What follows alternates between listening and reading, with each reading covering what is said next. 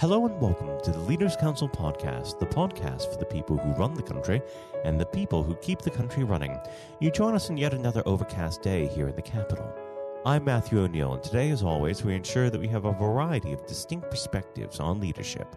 First, we're joined by Kathryn Shuttleworth, Managing Director of David Luke, a progressive, dynamic, and growing children's wear company. Kathryn, hello.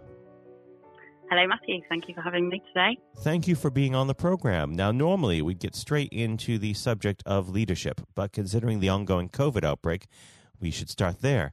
How has this affected your organization?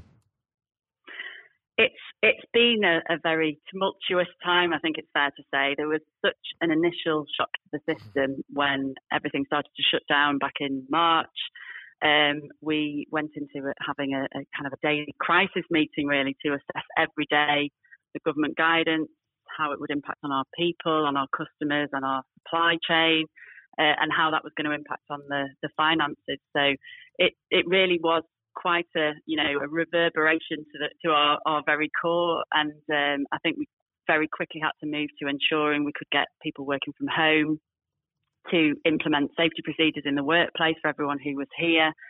Um, and then really looking at how we could kind of build that resilience to access government support, to um, resolve to you know getting the, the the children back to school because that's a core part of our business is uh, is that back to school period. But um, really just looking after all of our people um, has been a really important part of it because I think the levels of uncertainty that have been caused from this is, is just been something we've never experienced in in our generations. So uh, yes, it has had a significant impact. Now, have you had any issues on the supply side of things? I think because we, you know, we, we source products globally, uh, so having that global supply chain is is really important to us. We've built up relationships with people all over the world over many years, and um, I think it's been fair to say that everywhere has been impacted. Um, working with China, then early in the year there was a significant impact there uh, for for all our colleagues and uh, and suppliers over in China, and then it just gradually moved around the world at different times. Many of our partners overseas have also been affected and, and it has shown really the fragility of global supply chains, but also the, the strength of relationships really being able to overcome a lot of the difficulties that we face. Well, we should move on to the subject of leadership. I always like to start this part of the conversation off by asking the same simple question What does the word leader mean to you? I think it, it means many different things. Um, I, I, think with through looking through the, the prism of this this crisis we've been through, then I think such fundamental and constant parts of it have needed to be about visibility and commitment um, and and making sure that you are present for all the people you are leading all the time. I think they're the two ingredients that that don't change. But I do think that really for different situations, it can mean lots of different things. And so it, a leader is someone who has the ability to assess what's needed and choose the appropriate response more often than not. I mean, we're all human as well, so it's it's difficult to achieve that all the time. But I think that as long as you are seen to be striving for that, uh, then I think that that shows good leadership and and certainly it's something that you, you, you know I feel we we should all be aiming for when we are leading any organisation. And how would you describe your personal leadership style on a day to day basis? Um, I, well, I suppose in those those uh, traits that I've, I've, just described, in uh, certainly through throughout the crisis, at, at, the very beginning as well, I was uh, I was sending out daily uh, video updates to all our team around uh, whether they were working from home or on site. Um, and I, I, think the uh, leading by example is so critically important to me to show that there is nothing that I would never be prepared to do myself. Um, and as i am growing as a as a leader, then it's about making sure that um, I can also, whilst having that visibility and uh, and uh, um, I suppose desire to to always expect people to to do what I would be prepared to do myself, but but showing strong delegation and, and confidence and trust and autonomy in, uh, for the teams that, that I'm leading so that, that they can feel um, every individual that works with us feels that they're growing as well, and and um, uh, and that's a really important thing to me personally. Um, is that every every individual feels looked after, but also that they've you know got control over their own work and uh, and the direction things are going as well. Where would you say you derived your leadership style from? Did you have a particular role model, or were you shaped more by circumstance? Um, I think over um, d- during my younger years, I played a lot of sport, um, and I think that I have benefited from a variety of leadership role models in sport, in in different coaches that I've had over the years. Um, I think I've also um, had my style impacted by my father, who I took over the, the business from, who has very much had a, a strong sense of uh, almost a, a, kind of parental care for everyone who he's leading within the organisation to be really looking after those that are within it. And I think that's been a, a very important role model to me. I think more recently, uh, you know, when you look around the world at the moment where leadership is um, you know, a, a, very hot topic for the way in which you know certain parts of the world are are going. But I feel, um, you know, Jacinda Ardern in New Zealand is a great um, role model that you, you feel that anyone in any organisation would would love to have that kind of very open, transparent way of, of running things. Now, do you feel that uh, there are any specific challenges uh, when you take over a family business uh, as opposed to coming into post uh, in an external company? Uh, yes, I think so. I, I mean, I, I didn't go into it uh, originally and worked in a, a, couple of co- large corporate organisations previously, and I think then the challenge was to prove that the um, the, the succession was related to merit rather than um, just being a family member. And I do think that's really vitally important in all family businesses um, in order for us to kind of drive the, the next wave of productivity in the in the country. Um, is that that we've got that, uh, that and, and, certainly I personally have felt that that need to demonstrate uh, that it's it's absolutely on uh, on ability um, not on family. Uh, and I, I, think yet having those family values within an organisation, whether it is a family business or not, is really, really important so that everybody, I think, feels part of it. So, um, yeah, I think there are there are definite challenges, but there are huge advantages as well because I think within a family, uh, you can often have that radical transparency, or uh, you can have robust discussions, but still remain retain that strong relationship afterwards. And so, if you've got the psychological safety to do that, then you can only go from strength to strength, and that that doesn't it doesn't matter whether you are a family or not. Uh, I think you need to build that within a within a business. Now, of course, every leader has challenges uh, to deal with, none so much so more so than uh, resolving conflict within the workplace. Do you have a specific method that you do this? Um, I I um, would always say that uh, an openness and and uh, a, a, transparent di- dialogue is so important to empathise and and and talk and understand talk to and understand others.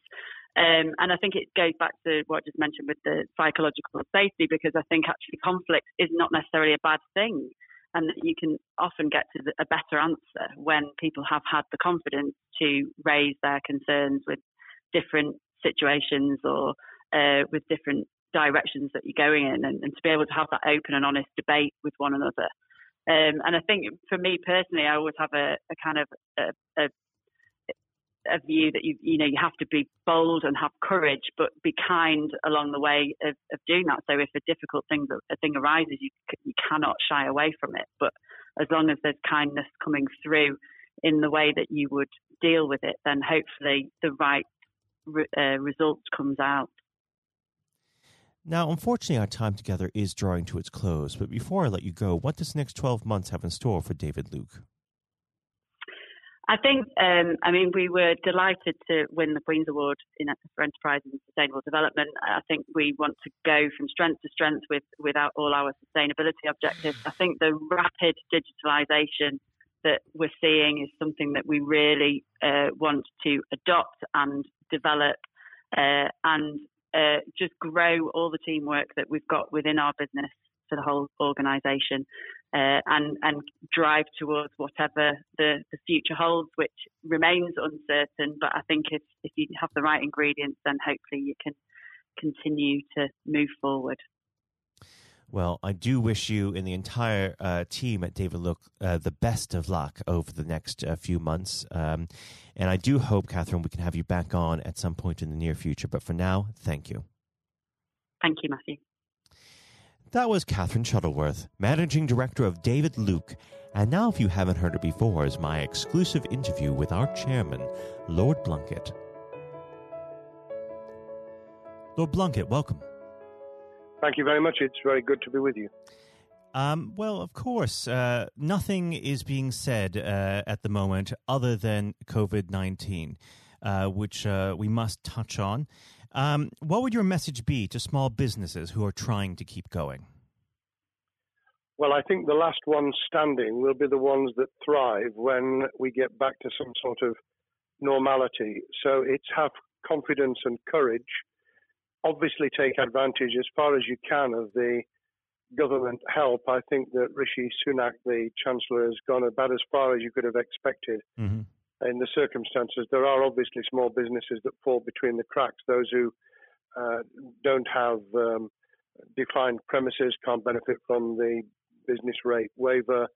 Uh, have not really been able to demonstrate that they can uh, adhere to the PAYE for furloughing staff, and of course whether they can receive the the grant, 10,000 or 25,000. All, all of those who can uh, are obviously able at least to benefit from that for the time being and look to the future. But I think the second thing to say, and they don't need me to tell them this as a politician who, who did once do a business studies qualification, which is that it will be a different world and being able mm. to hmm. think about how that world will look in a year's time and be creative about it and learn from not just what's happening to you at this moment in time, but to others around you and the sector that you're working in, that will be really important.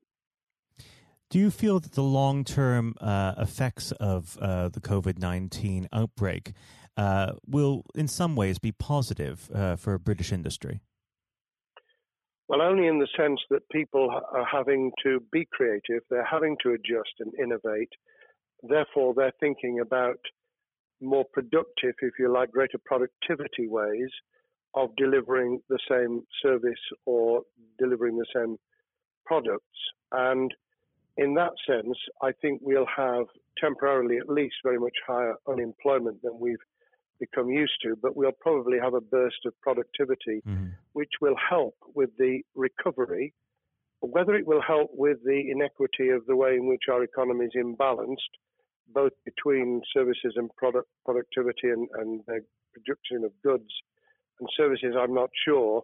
What we will need to try and do is to ensure that the geographic imbalance that exists is, as far as humanly possible, is dealt with by both uh, the entrepreneurship and innovation from the bottom up and targeted government help, which will still be needed. And we are now in the throes of the kind of borrowing that we saw back in 2008 to save the banking and economic system. We're, we're, having to do that to save the whole of our productive business and mm-hmm. commerce, and I think that will have to be sustained for some time. Do you feel that people will take a second look at global supply chains in the wake of this outbreak?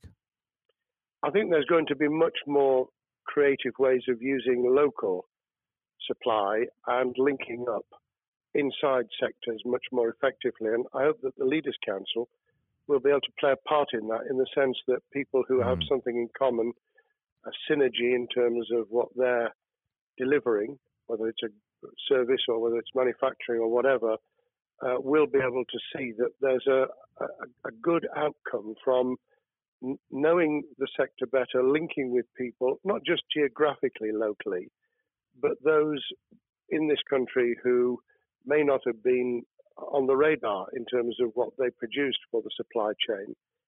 And of course, um, ensuring because there's quite a lot of fraud going on as we speak with um, people getting into cyber attacks, that they'll also take account of going into the the cybersecurity side effectively as well. The more we're online, the more people who are working from home, the more vulnerable those businesses and their supply chain become.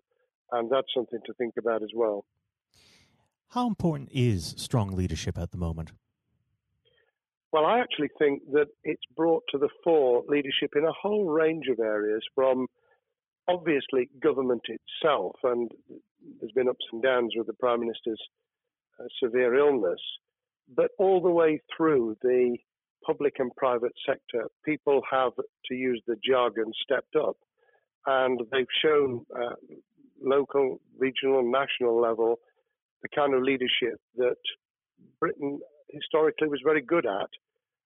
Regrettably, we've not seen, seen the same on the international scene for mm. all kinds of reasons, uh, but maybe we will in future. So I think out of this will come experience of people who have seen an opportunity to do good, as well as seen an opportunity to provide a good uh, a service or goods, uh, including, for instance, shortages uh, for the health and social care uh, system, um, the food chain, and the like. Uh, but also, I think, in terms of seeing the, the synergy between the private and the voluntary sector and using people's uh, commitment to each other in a very positive way. I, am not sentimental about this. Things will revert. Mm-hmm. But actually, I think there's a, a kind of moment of moral judgment of people feeling that they've got a role to play outside the immediate survival that they're engaged in. And if we can hang on to a little bit of that social responsibility, that will be a very positive outcome. Absolutely. Now, what's your broad view of how the government is responding to this? Are you broadly supportive of their measures? Well, it may surprise people to hear that, that, I have been very supportive. Of course, there's been legitimate criticisms about the speed of response on protective equipment and on issues relating to testing. But my own view is very similar to the challenge that was made to the Prime Minister of Italy when people said, why didn't you close Italy down faster?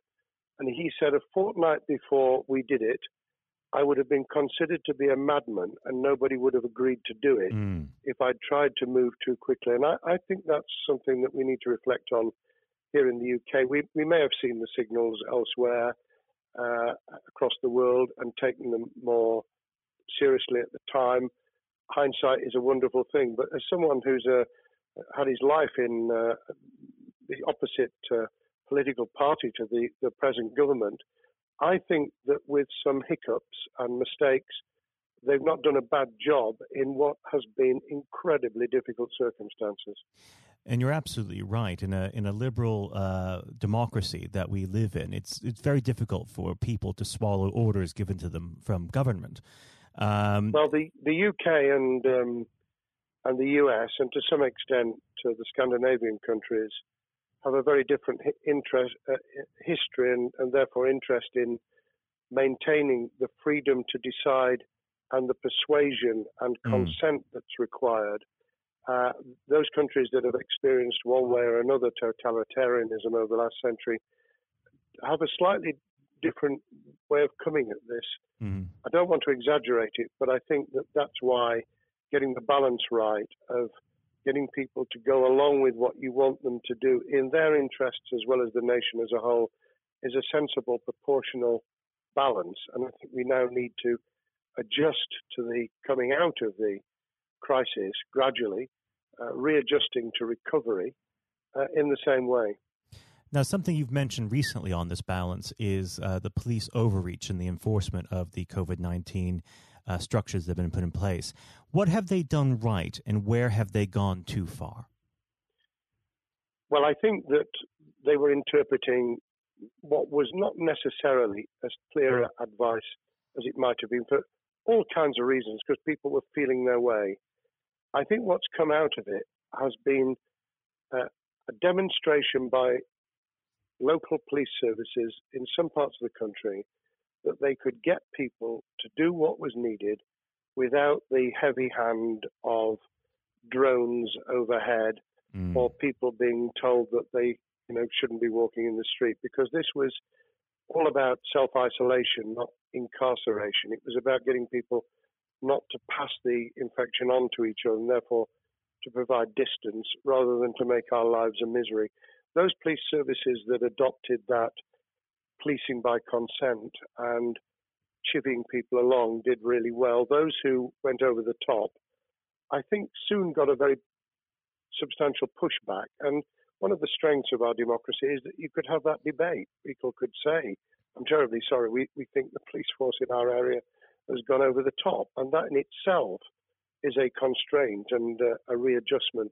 That, that's another strength of um, living in a country where you can have opinions and express them without actually being thought to be a fool.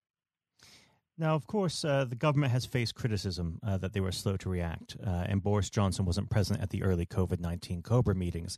Now, uh, number 10 has claimed that this is normal practice. Uh, the health secretary often chairs COBRA meetings uh, related to health.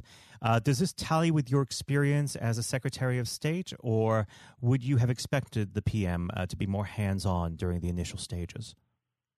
I think different prime ministers do have a very different style. And Boris's style, which I think will now be considerably adjusted, was very swashbuckling. In some senses, delegating is a good thing, uh, as every leader of every business or public service knows. Those who try to pull too much into themselves end up with a massive bottleneck, uh, great uh, failure of trust, and the inability of people to show what they're worth and to, to demonstrate their capability. So I, I, I'd be very wary of jumping in and saying he was wrong to delegate the essential Cobra meetings. What I was surprised about was that he didn't um, chair the first couple because mm-hmm. my experience with Tony Blair for the eight years I was in cabinet was that Tony was a great delegator, but he would get a grip to begin with watch what the difficulties were, and then give people direction and confidence to be able to get on with it. So looking back, I think Boris himself probably thinks, God, I wish I'd spotted the signals from elsewhere in the world more rapidly and I'd just been there. However, this also raises another issue. All of us in positions of leadership need good teams around us. Mm-hmm. I think after this is over, he will be assessing those who really did step up and those who demonstrated their inadequacy, I think we'll probably end up in a year's time with a much stronger cabinet than we have today. Well, absolutely. And of course, uh, we've seen a, a significant uh, drop in the visibility of uh, certain special advisors like Dominic Cummings uh, during this uh, entire period. So it'd be interesting to see how that pans out. Um, well, now- it's certainly readjusted the role of those behind the scenes with those who should be taking the decisions having received advice. Obviously, there's been a complete transformation in the profile of experts, if I might use that term, who'd previously been denigrated. Mm-hmm. Scientists, medics, people with behavioral science uh, understanding. My only criticism was were we getting wide enough advice? Were we narrowing it too much to a couple of key centres in London? But that's because I've always been adverse to everything being London centric. I think there's great expertise, wisdom, experience out in the sticks, and uh, we should use it.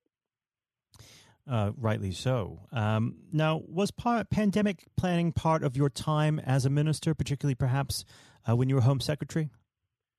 Well, it was, but it was on the back of risk arising out of counter-terrorism measures. Right. Uh, I was the Home Secretary for three months when the attack took place in September 2001 on the World Trade Center and beyond. Uh, we did an enormous amount of uh, scenario planning, both desktop and, and real. On the back of that, it was very heavily orientated to future developing terrorism risk. I certainly got involved with talking about pandemics. I remember being at a seminar in Edinburgh, where the university there had done a lot of work itself on the issue of pandemics. And of course, we, we saw SARS and other things emerging. I, I think it would, people have criticised the government for not picking up the report from 2015, five years ago. I think that what happens is human nature kicks in. You deal with what you're immediately faced with. Mm. You you can you can sponsor reports. This is true of business planning, of course, as well, and scenario planning for what business continuity will look like, recovery plans for business, what will happen if um, there's a cyber attack, what happens if there's an energy sh- uh, shutdown. Um, these kind of things you, you can look at, but you're immediately turning your eyes to what's in front of you.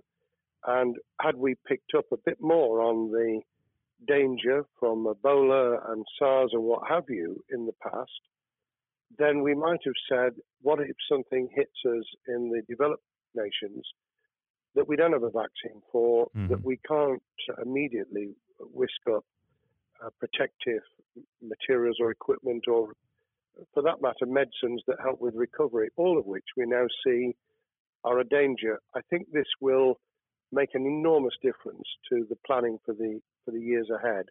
I hope it will be widened so that we don't just look at what's happened, because very rarely do you see something exactly repeat itself. Some of the circumstances will be, but others won't. So that's why I've put emphasis in what I talk about on looking at the other virus, the cyber attack uh, scenario, mm-hmm. which could be just as dangerous in a uh, a world of just-in-time provision. One of the miracles of uh, the modern developed world, except for the very poor, has been the distribution of food. A lot of it on computerized, uh, technologically advanced systems. If that were to come down, we'd be in real trouble. So I think we need to think those sort of scenarios as well. So, have a full plan across uh, both sectors uh, biological warfare, pandemics, and uh, cyber warfare. Yes, and to do so on different levels. I think, again, thinking of thinking global but acting local, we mm. need a lot more to think about what would happen if something took shape that actually broke down those national and global chains and how we would cope. And without, uh, obviously, we've got enough fear and anxiety to last a lifetime without creating even more anxiety. We can think about those things for the future in a more rational way, I think. Now, aside from the physical uh, threat of the virus, one of the things that people are vastly worried about is the effect on uh, the economy, not just national economy, but also the world economy. Um, now, it, it, has been said by certain parties, um, and uh, I'd like to garner your uh, thoughts on this. Is there a danger of the effects of the lockdown being even worse than those of the virus? Were it be prolonged, I fear that that balance would tip the other way. It is about proportionality. It is about balance. It's the wisdom of Solomon, really, to to get the moment right when you start to move and then to move quickly. There's no doubt whatsoever that we are stocking up, not just on the economic and employment front, which will be devastating enough, but on the health and social well-being front, enormous challenges.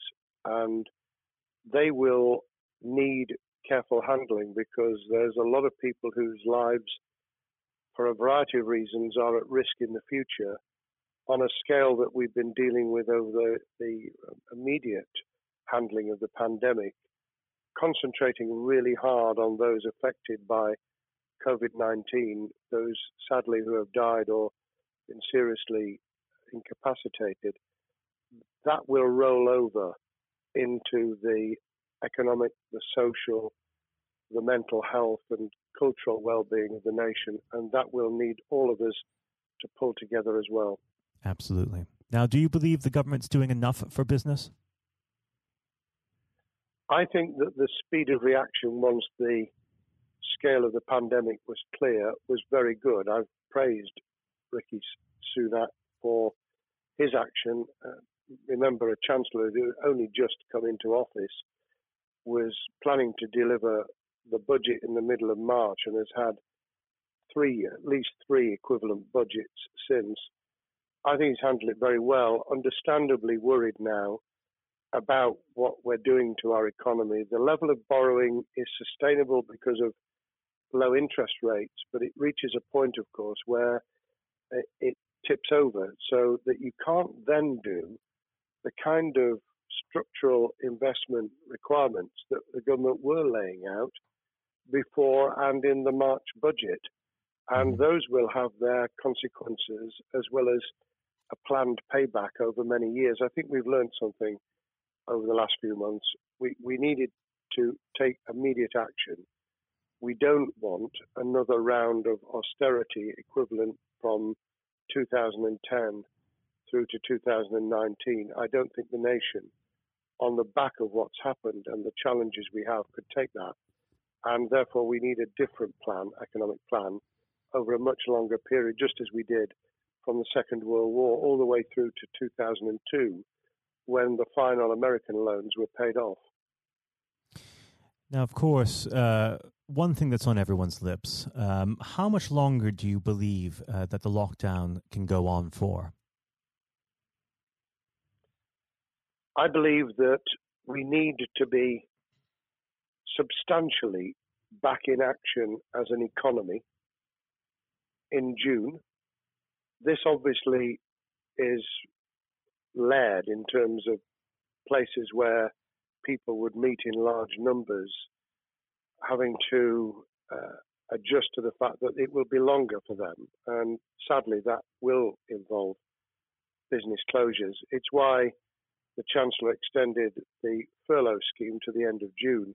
Mm-hmm. But unless we, we get things moving in June, I think we'll run into the summer where all kinds of services and industries will have a chain reaction effect. And what happens with one will then have a major impact on another.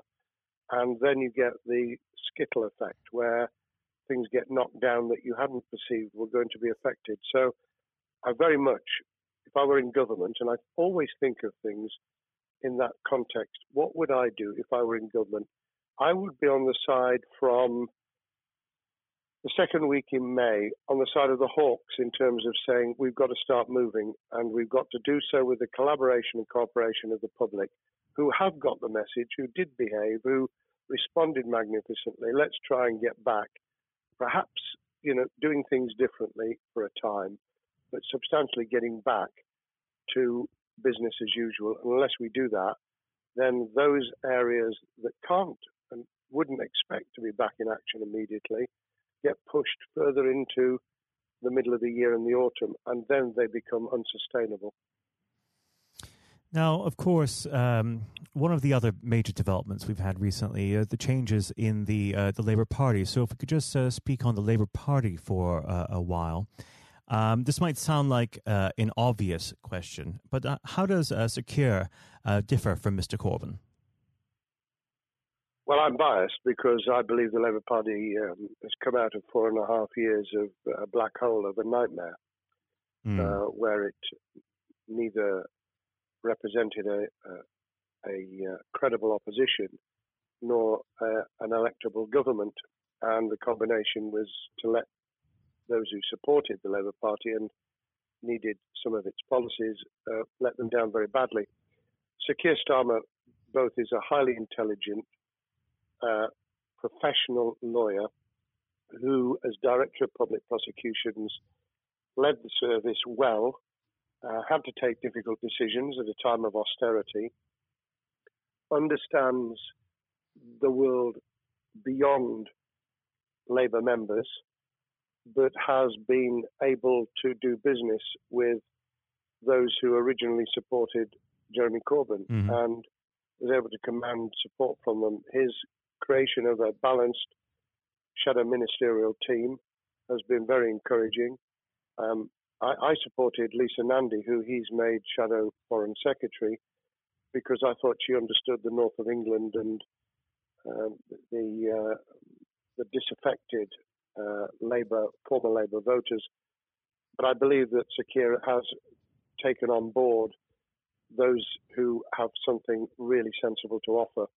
And I believe he will be both a, a great leader of the opposition.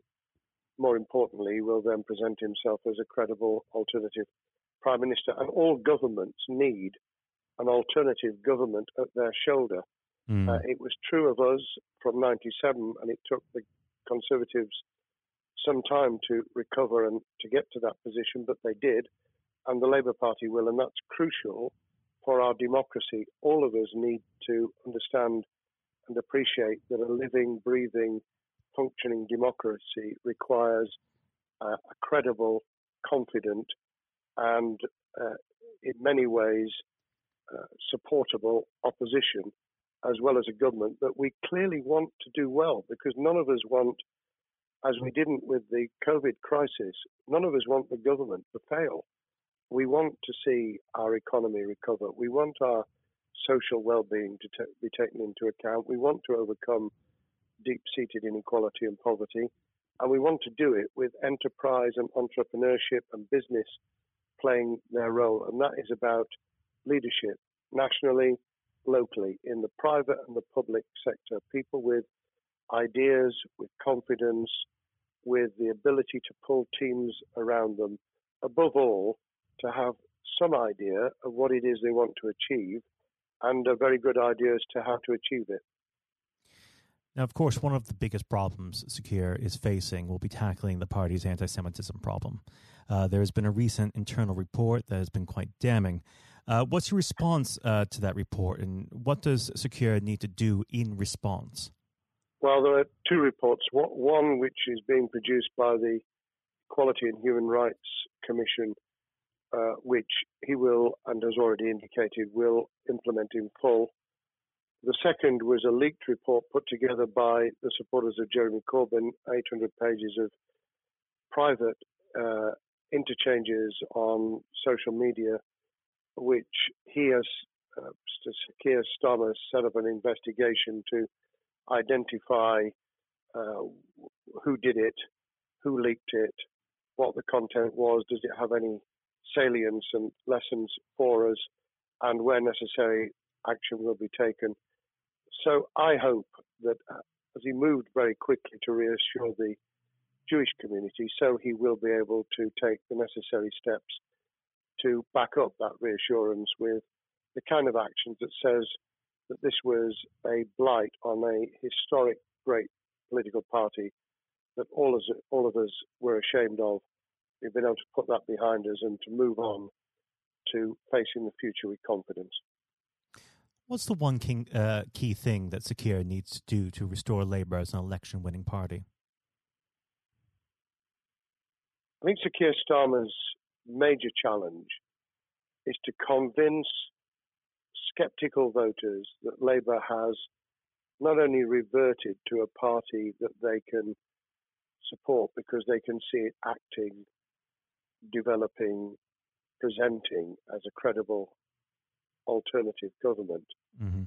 but also that the lessons have been learned from the fiasco from 2015 onwards. In other words, there have to be very clear signals of substantial change, not just the right words, not just reassurance that we're not uh, going back to some of the crazier uh, policies, but actually that we've understood why the electorate rejected those policies so substantially in December 2019. If people get that message, they'll understand that the Labour Party has changed, as it did in the 1980s and early 90s, to become the electable government with the greatest majority in historic majority, even greater than 1945, which I was privileged to be able to take advantage of in 1997 when I joined the cabinet.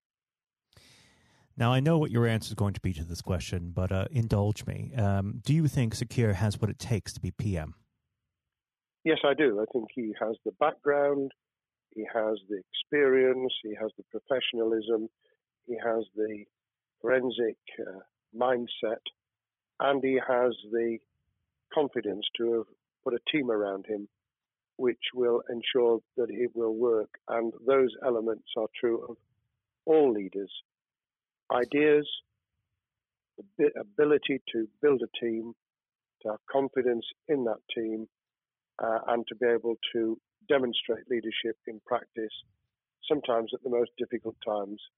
And, you know, the Leaders' Council, those sharing their thoughts with uh, uh, the kind of thing that we're doing now uh, with uh, a podcast, but also joining us in linking up in that network of people who can support and help each other and learn from mm-hmm. each other. That is what needs to be done in politics as it needs to be done in business. Thank well, you very much indeed, Matthew. Well, really thank you for coming on the uh, the program. It's been a, an absolute pleasure, and I look forward to speaking with you again. Thank you very much, and good luck to all those listening in what has been a nightmare scenario. Good luck for the future. Have courage, have confidence, and yes, listen to those who know more about business than I ever will. Thank you, Lord Blunkett. Thank you. This has been the Leaders Council podcast. Thank you for celebrating excellence in leadership with us. I have been your host, Matthew O'Neill. Until next time, goodbye. Thank you for listening to our podcast. The views expressed within the podcast do not reflect the views of the Leaders Council of Great Britain and Northern Ireland, its parent company, or subsidiaries, members of staff, other guests, or any other person therein associated.